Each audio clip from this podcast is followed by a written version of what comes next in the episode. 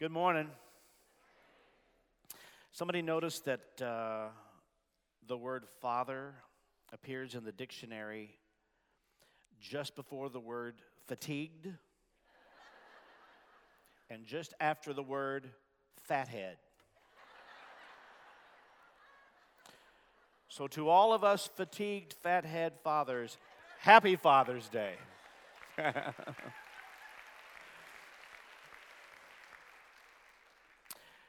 You ready for this this morning? Okay. You're going to stay with me, right? We're going to talk about fathers today, but I'm going to take a rather unorthodox path to get there. So uh, I ask you to please bear with me. I'll get there. It just you're going to be questioning that along the way. Having spent the last thirty-five years involved in the professional music industry, and working, having the privilege of working with talent at all levels. Literally, at times, I was blessed to be what, with what we would call world-class talent, people who are the best of the best in their field. You can imagine that I've also encountered many of those with talent whose goal seemed to be to utilize that talent to propel them to some level of fame or recognition. And that could be said of any of the arts or maybe any particular field. So it did not take me long after working in that creative environment of the major recording cities of both this country and in Europe to somewhat discover that the talent that I would meet would seem, and the people, the talented people I would meet would fall into one of two categories.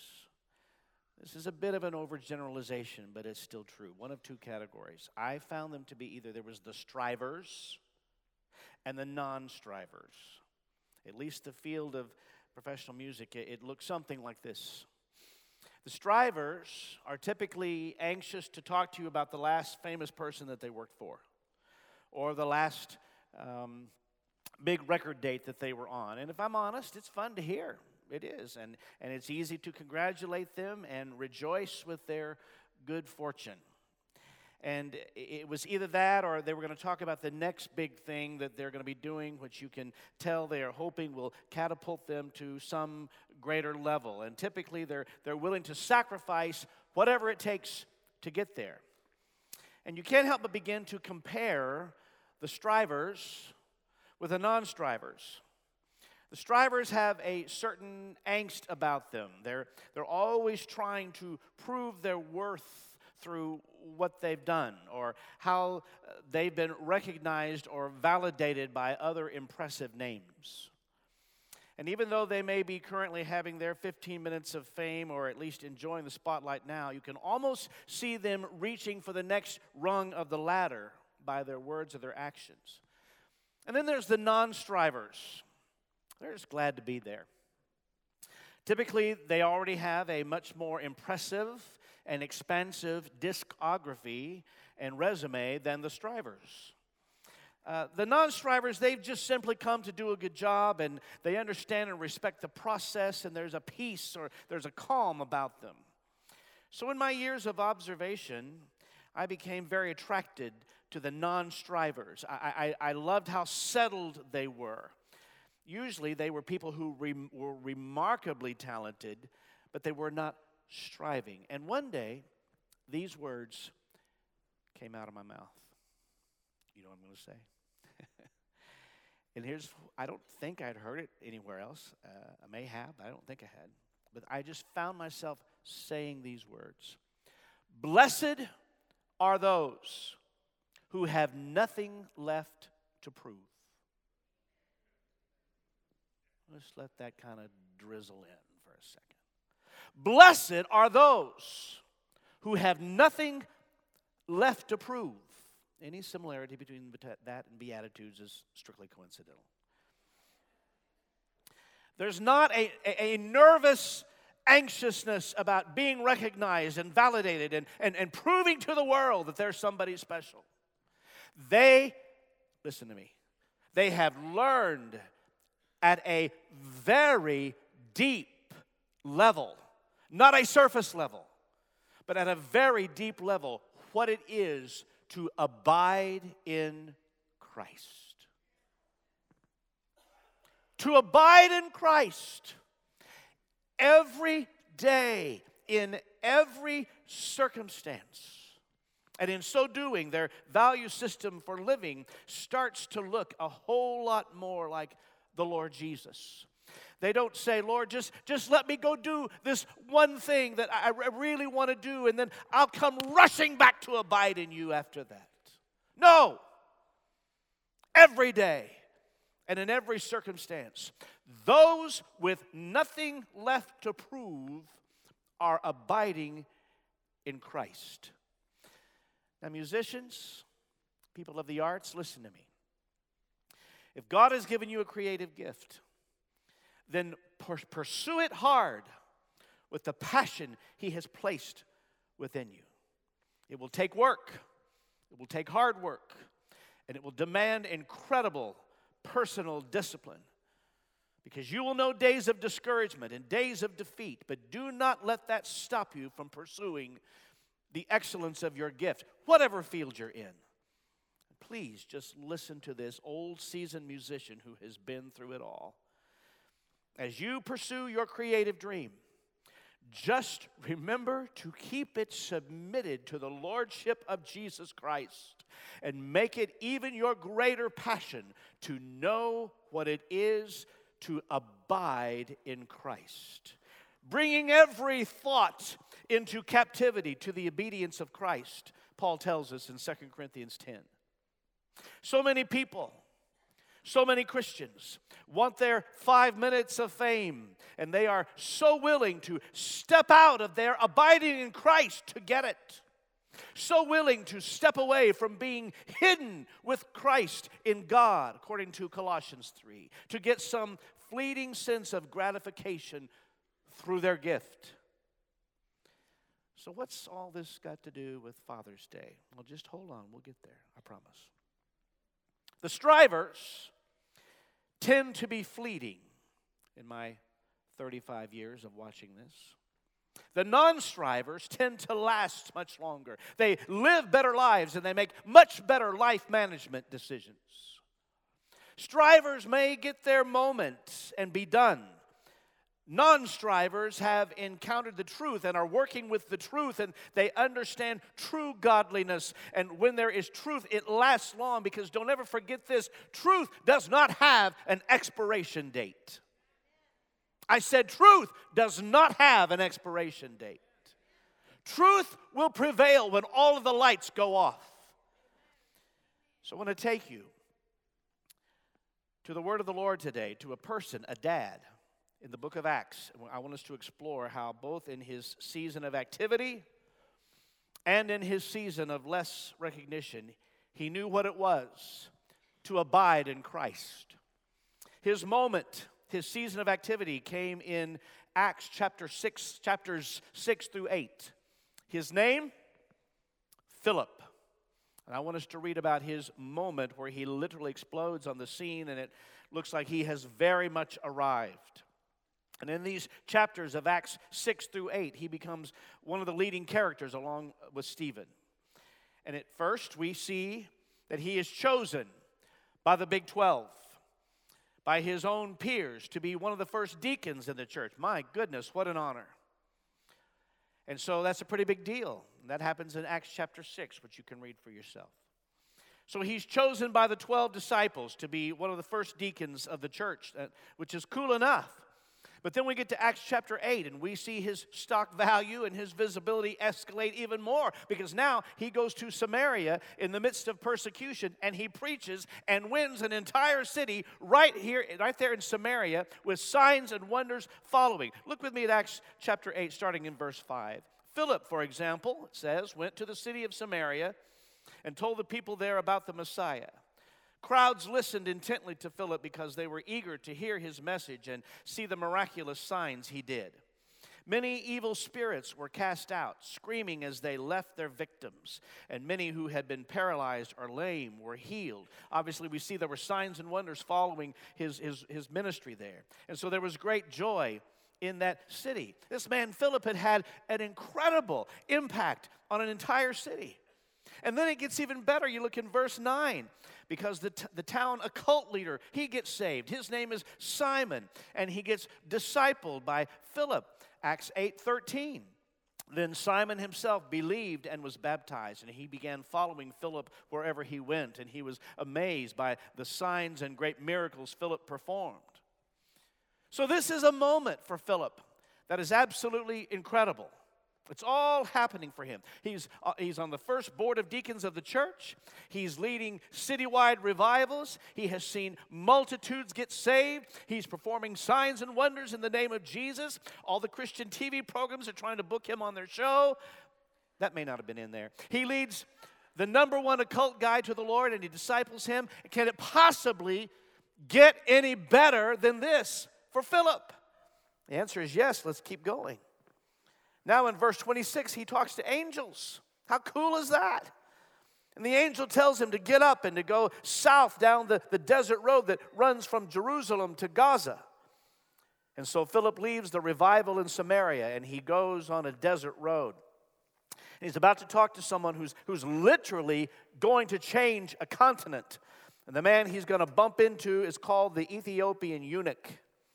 And Philip talks to the Ethiopian eunuch who gets saved, and that eunuch goes back to his home country. And in fact, many historians believe that this man returning to Ethiopia was the entrance of the gospel to the continent of Africa. Any Africans in the room this morning?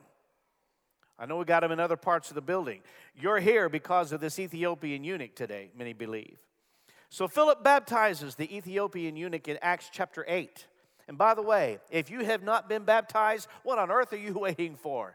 It's time to get baptized. And the church said, but wait until you see the finale of, C- of Philip's season of fame.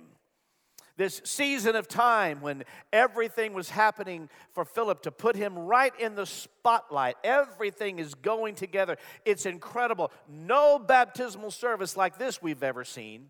So get this, Philip witnesses to the Ethiopian eunuch that will ever change the, the, the spiritual tone of Africa. He baptizes him, and then look with me at verse thirty-eight of chapter eight, and which says this. He, the eunuch, ordered the carriage to stop, and they went down into the water, and Philip baptized him. When they came up out of the water, the Spirit of the Lord snatched Philip away, and the eunuch never saw him again, but went on his way rejoicing. Wouldn't you have loved to have been there and seen that? Come on, tell the truth. Now, I don't know, and you don't know, if Philip shoots up into the sky or if he just vanishes or, or, or what it was, but it was quite an impressive finale. And look with me now at the last verse of chapter eight. It's verse forty.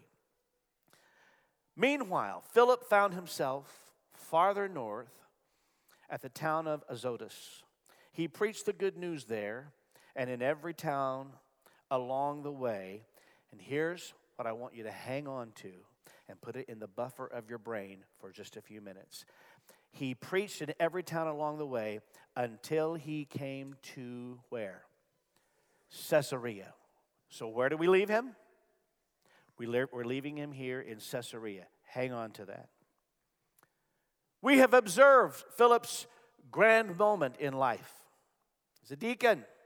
Wins an entire city, sees signs and wonders, leaves the revival, meets the Ethiopian eunuch along the way, baptizes him, at which time one of them comes up out of the water and the other gets completely snatched away to the city where he also preaches the gospel. And the Ethiopian eunuch goes on his way rejoicing. At this point, church, I ask you to put your turn signal on, because here's where we're turning a corner. Because here's what I believe the Bible is saying to us on this Father's Day of two thousand sixteen. At this exact point of the story, Philip vanishes from the pages of Scripture.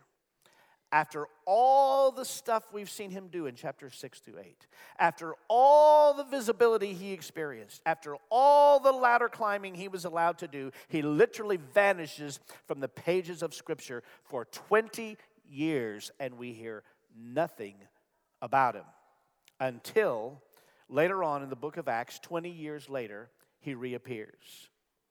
By now, Paul is saved. All kinds of things have happened. And then all of a sudden, out of nowhere, this little verse shows up in Acts chapter twenty-one.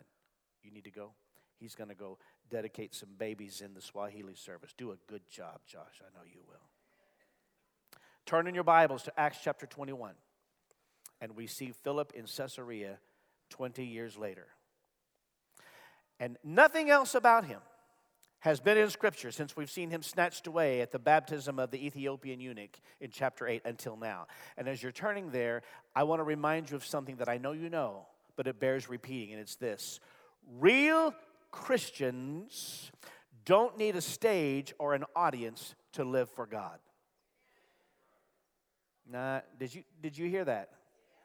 Real Christians don't need a stage or an audience to live for God. You don't even need a church building. I think uh, Gerard said that this morning. You don't even need a church building on Sunday to worship God. You can worship God anywhere and on any day of the week. And as great as the worship is here at Bethesda that we all enjoy, if this is what you have to have to be able to worship, then you got a problem. Since he brought his daughter up, I'm going to bring my daughter up. I mean, not physically. I'm going to tell you a story. Sheridan and Christopher, her husband, by virtue of his assignment in the U S Army, moved to Pittsburgh uh, three or four weeks ago. And uh, she's been adjusting to a new lifestyle because she was involved heavily in work here, working fourteen hours a day. And she's right now on leave and not having to work. So she is exploring her culinary side. And she's sending pictures of these lovely meals. It's the salmon with this asparagus running through it, and it's the presentation's incredible. It's really, really nice. And we, I said, "Oh, that's really good. Am I making you hungry?" And then the next day was another picture of a, this pasta dish she had done. That was it was just exquisite to look at. And then the next day, she sent us a picture of a muffin tin that looked like it had been in World War Three. Something that may have been chocolate at one time exploded in that muffin tin. And she said in there, here's what she said. "Today, I learned a very important lesson. Baking powder and baking soda are not synonymous."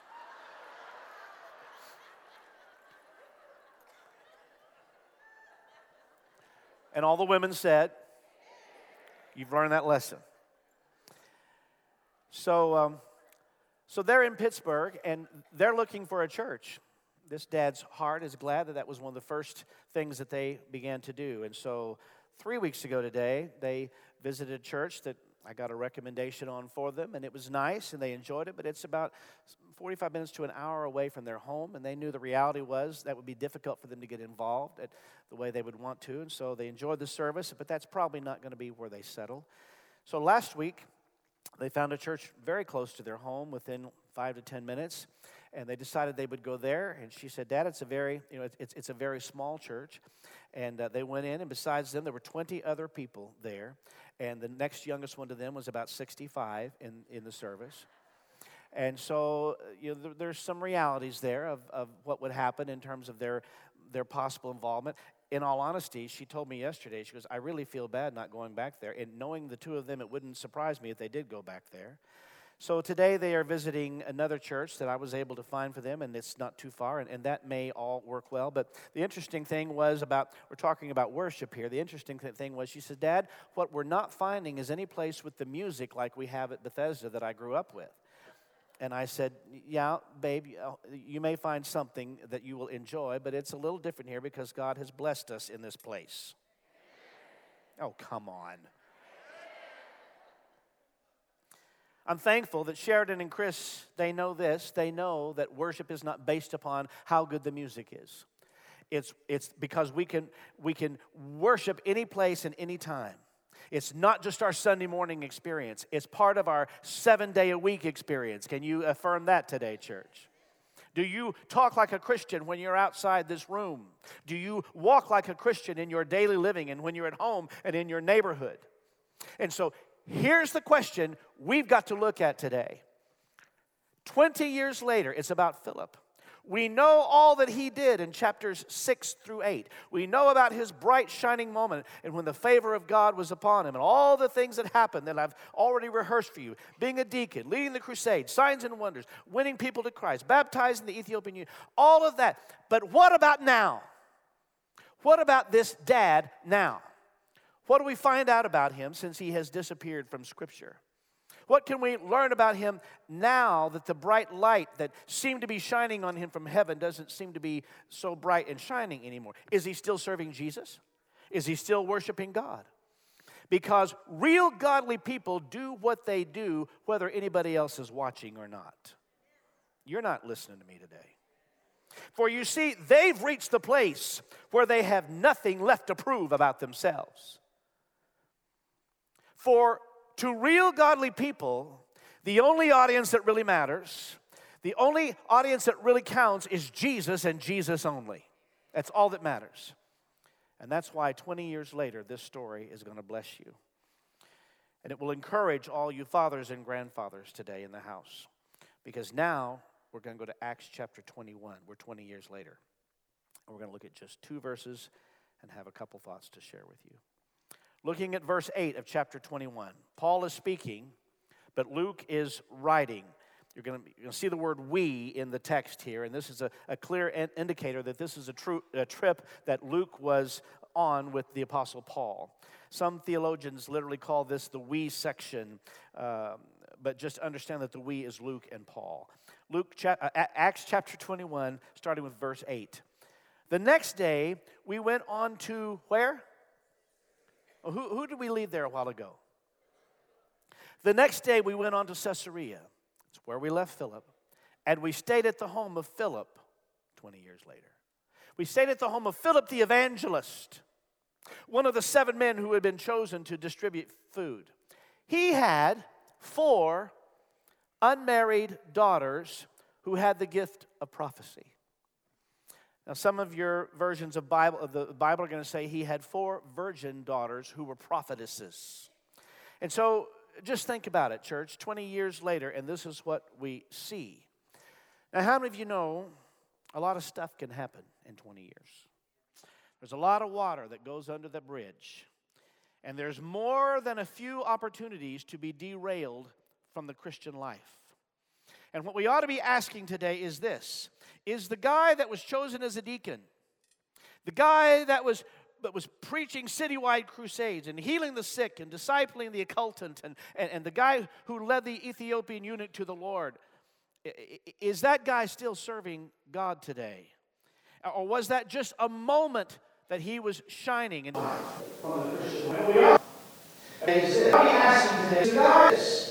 points at this juncture we see in his life. Number one, I look at Philip twenty years later and I see this word. I see the word balance. What we clearly see is this: to Philip, his home life was just as important as his church life. And let me tell you this, that's tough in the ministry. It's very tough in the ministry. Now, Philip is in the city of Caesarea for twenty years. Who else is in that city? I'm so glad you asked that, because I'm going to jump you back to Acts chapter ten. Where it says, in Caesarea, there lived a Roman army officer named Cornelius, who was a captain of the Italian regiment.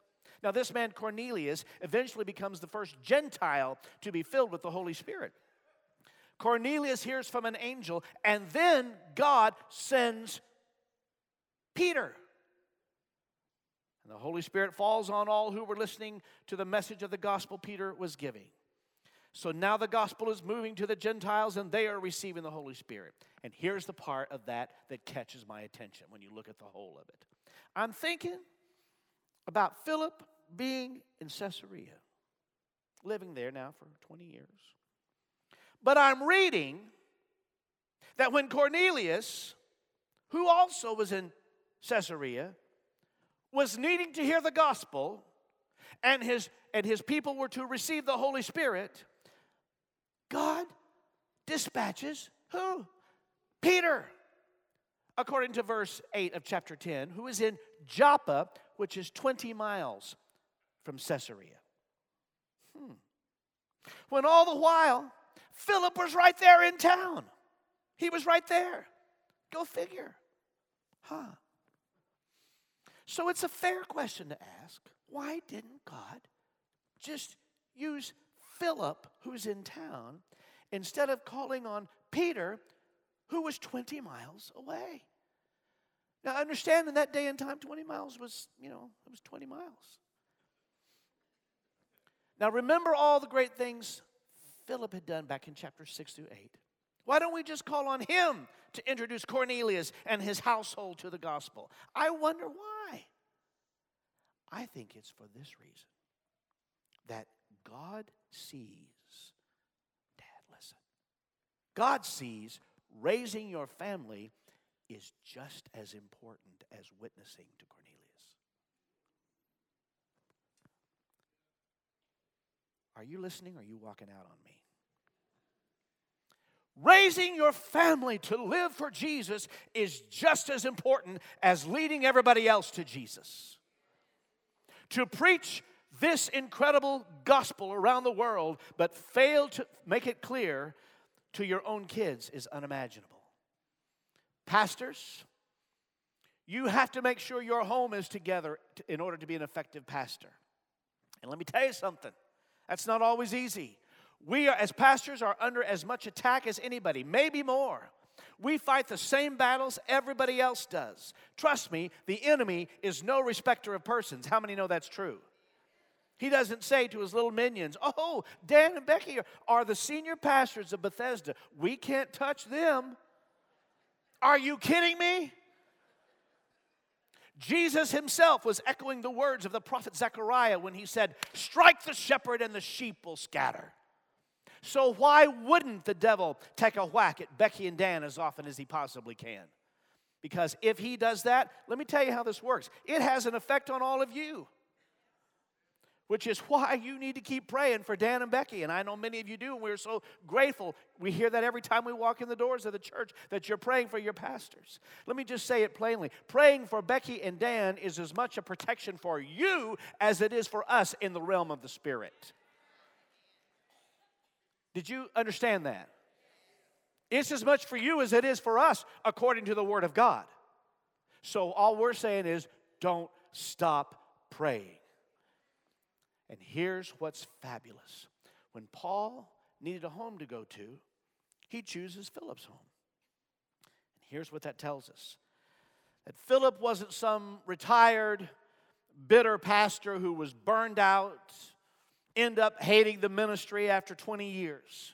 That's clear to us by what we say, see in little tiny scriptures here. There's no record of him embezzling money or having any sort of indiscretion that would disqualify him from ministry. He's not divorced, living with his fourth wife, nothing like that. He's not some cynic who hates people and hates the church. No, it was a normal home. And Paul goes, if we're going to stop somewhere, let's stop at Philip's house. And there's a scripture Paul gives us in First Timothy which says, but those who won't care for their relatives, especially those in their own household, have denied the true faith. Some people are worse than unbelievers. I'm going to tell you the truth. I've had to tell a few men that never comes with joy and gladness. And they get mad at me. But it's the truth of the Word of God.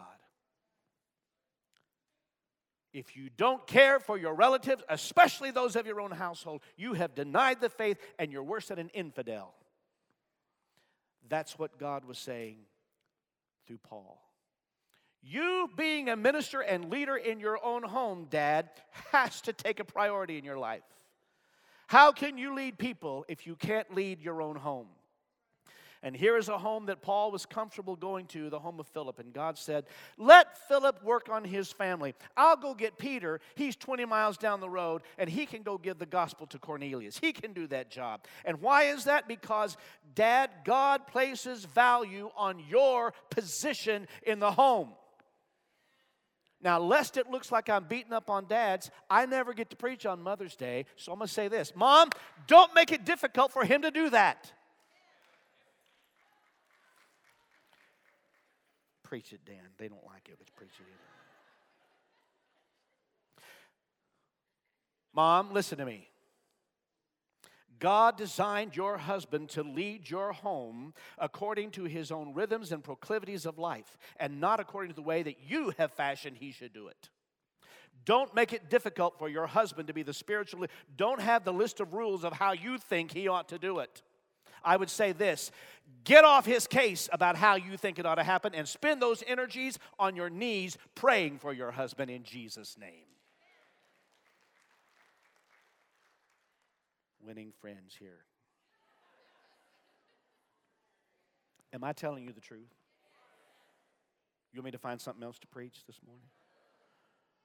All right. Because I got more. I'm not done. What time is it? Oh, my goodness. At the Olympic Games in Paris in nineteen twenty-four, and no, I was not there. The sport of canoe racing was added to the list for the first time at the international competition. The favorite team in the four-man canoe race was the United States. One member of the team was a young man whose name was Bill Haven. As the time for the Olympics neared, it became clear that Bill's wife would also give birth to their first child by the time Bill would be competing in the Paris Olympics. In nineteen twenty-four, there were no jetliners from Paris to the U S, only slow-moving ocean vessels. And so, so Bill found himself in a dilemma. Should he go to Paris and risk not being at his wife's side when their first child was born? Or should he withdraw from the team and remain behind? Bill's wife insisted that he go on to Paris. After all, he'd been working toward this for the last twenty years of his life. It was a, the culmination of a lifelong dream. Clearly, the decision was not easy for Bill to make. Finally, after much soul-searching, Bill decided to withdraw his name from the competition. He remained behind so he could be with his wife when their first child arrived. For you see, Bill considered being by her side a higher priority than going to Paris, even to fulfill a lifelong dream. Well, it went like this. The United States canoe team won the gold medal at those Paris Olympics. And Bill's wife was late in giving birth to their first child. In fact, she was so late that Bill could have competed, won the gold, returned home with even another month before the baby would be delivered. And all the women groaned. "What a shame," people told Bill. But Bill said, "I have no regrets." The child born to Bill and his wife was a boy, whom they named Frank. And twenty-eight years later, in the nineteen fifty-two Olympics, Bill received a cablegram from his son, Frank. This time it was sent to him from Helsinki, Finland, where the fifty-two Summer Olympics were held. And this is what that little boy child that Bill stayed home to see born wrote to his dad. He said, "Dad, I won. I'm bringing home the gold medal you lost while you were waiting for me to be born." Frank Haven had just won the gold medal for the U S in canoe racing, and he gave the medal to his dad.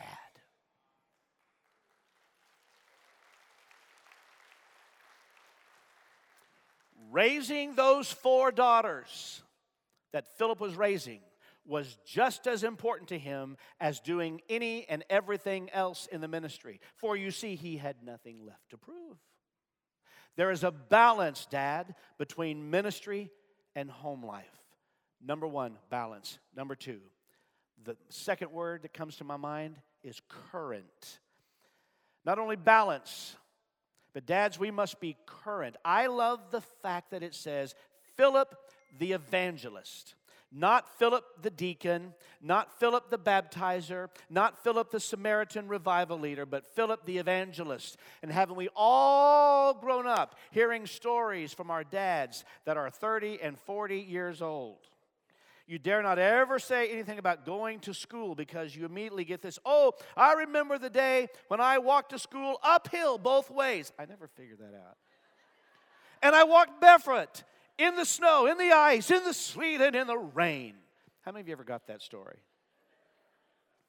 And if you ever complained about food, here's what you got. "Oh, you're complaining about the broccoli. When I was a boy, I used to eat beans for every meal. We had bean soup, we had bean sandwiches, we had bean bread, we had bean steak, and we had bean dessert. Stop complaining about the broccoli. Be thankful for it. Lift your hands and praise God."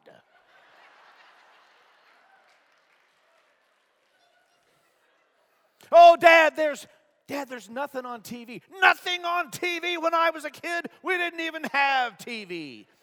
We went outside, we found a stick and a ball and an old hubcap for home plate, and we played ball till the sun went down. Now kids have three thousand channels and still can't find anything on T V. You always get the stories from three and four decades ago. And if anybody would have had stories, church, it would have been Philip. Stories. This guy had stories. Yeah, I was the first deacon. Uh-huh. Did you say Samaria? Let me tell you a story about Samaria. Philip could have said that place was never the same after that preach, after I preached in Samaria. My Lord, did I preach in Samaria? Oh, and did I ever tell you when I used to run behind chariots? I did that before there was Nike. I did that before there was Adidas. There was Philippe. That's what I was running on. Oh, and can you imagine? Dad, we're doing water baptism. Water baptism. Did I ever tell you about the Ethiopian? Yeah, Dad, about a hundred times. I baptized him and he came up, but when I came up, I flew away. But our text says, he's not Philip the baptizer. He's Philip the evangelist. And you know what that tells me? It tells me that he's current. He's not telling the same stories over and over. It means that Philip is still witnessing. He's still leading people to Jesus. He's not telling the old stories of twenty years ago. He's telling what God is doing now. Will you allow me to encourage you fathers and grandfathers today? You can do this.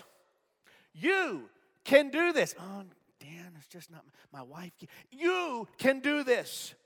When you are teaching your children your, and your grandchildren, tell them that our God is not the God of the dead. He's the God of the living.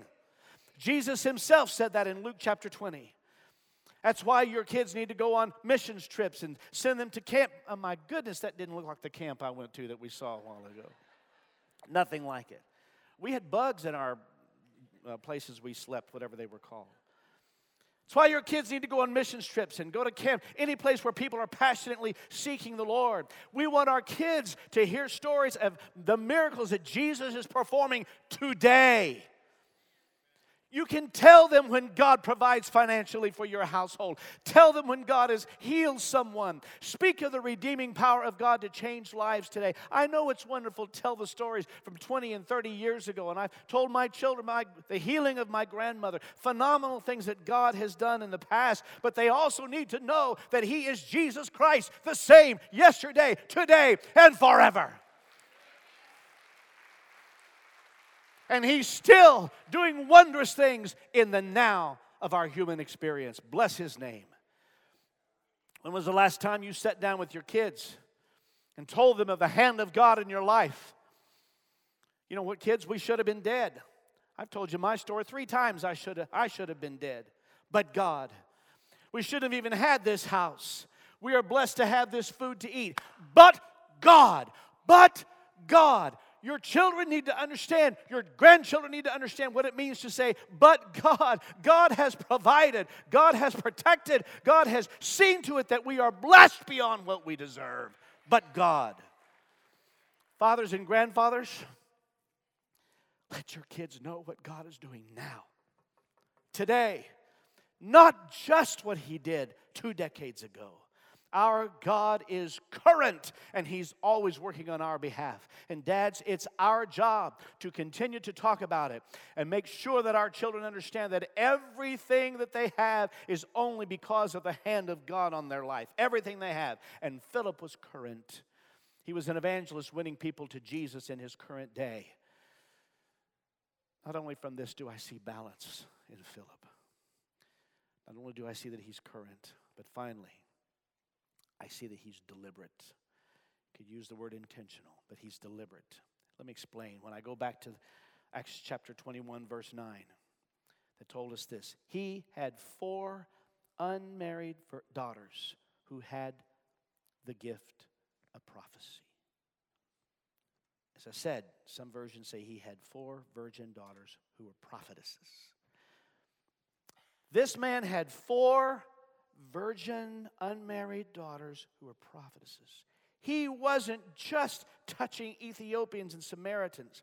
He was touching his own kids. How many know you don't get four virgin prophetesses by accident? I am boring you today. You've got to do something to see that happen. Dads, listen to me. You don't just say, hey, I provide the money that puts the bread on the table. No. Men, we better have more to our leadership than I pay the bills. Virginity and ministry of prophets doesn't come without somebody in that house doing something right. Somebody was praying. Somebody was standing in the gap. Somebody was holding the enemy at bay. Because you will not raise virgins who are prophetesses by accident. It takes work, and you have to be deliberate and intentional about it. And God simply said by his actions, okay, Philip, you did the work in Samaria. Now, it's time to do the work in your home. So you stay home, Philip. I'll, I'll get Pete. He's down the road. And that will work out just fine. Just fine. I want all the fathers and grandfathers in the room to stand. Please, right now. All the fathers and grandfathers, stand to your feet. No one leaving the room. Don't disrespect the house of God.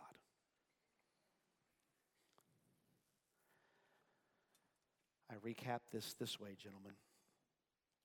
What God wants from you as a father and as a husband is for your wife to be secure and that your family is more important than your job or your ministry. I have been privileged and blessed to be married to that lady for forty-one years. And I'm going to tell you the truth. There's not a morning that I awake, my first thought is not about the church. My first thought is about her. Even before she awakes, okay, now what's her schedule today? Do I know where she's going today? What is it she might need me to do today? That's my first thought. And I'm no hero, and I'm a man who has made many, many, many, many, many mistakes. But that's my first thought every morning. And then it goes to other places after that. What God wants from you as a father and a husband is for your wife to be secure, that your family is more important than your job or your ministry. Also, your wife, you need to have balance. Your wife and children need to know that he's not just the God of the past. Don't talk about just what happened. You can talk about it, but not just what happened when you were a child. But that he is a current God who is working miracles right now in your life.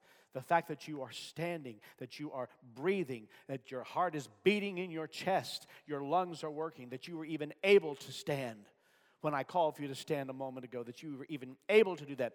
All of it is because God has given you life and breath and health. And your children need to know, and you can do that so easily. The simplest thing at a meal table. Here's what the Lord has provided. And lastly, I don't care who told you to watch out for child number two, that he's going to be the black sheep. I want you to forget all that stuff. I don't care who spoke in negative words over this child or that child of yours because they saw something that the kid did that was stupid. It doesn't matter. You forget all that stuff and you simply say this, I'm going to believe that God is going to raise up these children to live for God. These kids are going to walk with Jesus. Our kids are going to stay sexually pure in an overwhelmingly promiscuous age. God can do that. Gentlemen, you serve a God who's able to do that.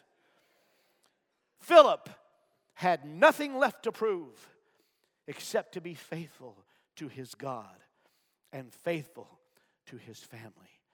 And dads and granddads, you can do that too. Pastor Brent, come and help me because we're going to pray. We're going to pray three things. Number one, I'm going to pray and I want you to join with me in just a moment. For God to protect your kids and your grandkids physically. We're going to pray for that because I know you all want that and you. It's not difficult to get you to pray for that. Number two, for God to protect them spiritually. And number three, for God to protect their destiny. He knows the plans he has for that child. That child may be wandering as far from God today as he could possibly be. But God is a God who can work miracles. Nothing is too hard for God. I've seen God, and many of you have too, bring the most wayward child back to the fold, back into the church, back to living for Jesus and be on fire for God. And we're going to pray that God can do that even for that wayward child. Is anybody with me today? Ladies, would you stand and join us as we pray?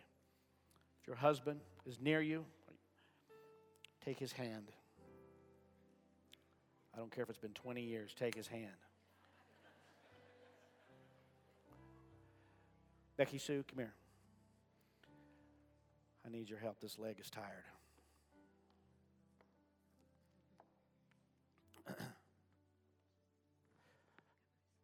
You want to say something? No. Oh. I thought you were going to. I'm all preached out and they're hungry and want to go home. So I love you. Now let's do this. Let's lift our hands to the Lord. Come on. You are holding that hand. Lift your hand. Everybody lift your hand to the Lord. We are so thankful today that we have one that we call our Father, who art in heaven. Hallowed be your name. And you are the perfect, flawless, sovereign God who has more than proven to us what fatherhood is all about. So today we bring our children and our families to you. We're asking you, Lord, to let the smile of your face rest upon them. We're praying specifically, God, protect our kids physically. Let no harm come to them in the name of Jesus. Come on, church, pray with me if you're in agreement. Touch them in Jesus' name. Those that are struggling physically today, Lord, would you heal them in the name of Jesus? We've seen you do it, and we know that you can because you are a current God. God, we're asking not only protect them physically, but as dads and as grandfathers today, we're asking, would you protect our kids spiritually? In this age when every evil, vile thing is so accessible to them and would permeate their hearts and minds and come to them. Lord, you are the only one who can do it. Only the Lord can do it. Would you guard their hearts? Would you ignite a fire within them to cause them to love Jesus even more? Give them a passion for Jesus today. Protect them spiritually in the name of Jesus. Finally, Lord, we ask that you protect their destiny. Let their steps be ordered of the Lord. Whether we understand it or not, let their steps be ordered of the Lord. Guarded, guided, protected by you and only you. And we thank you, Lord, that when we ask these things and we say it in the name of Jesus, that your ear is not deaf to us today, but you hear the cry of the hearts of these dads and these grandfathers, including mine. Lord, protect our children today. Give us a generation that will rise up and call their parents blessed. Give us a generation that will be on fire for Jesus, that we can hand the baton to.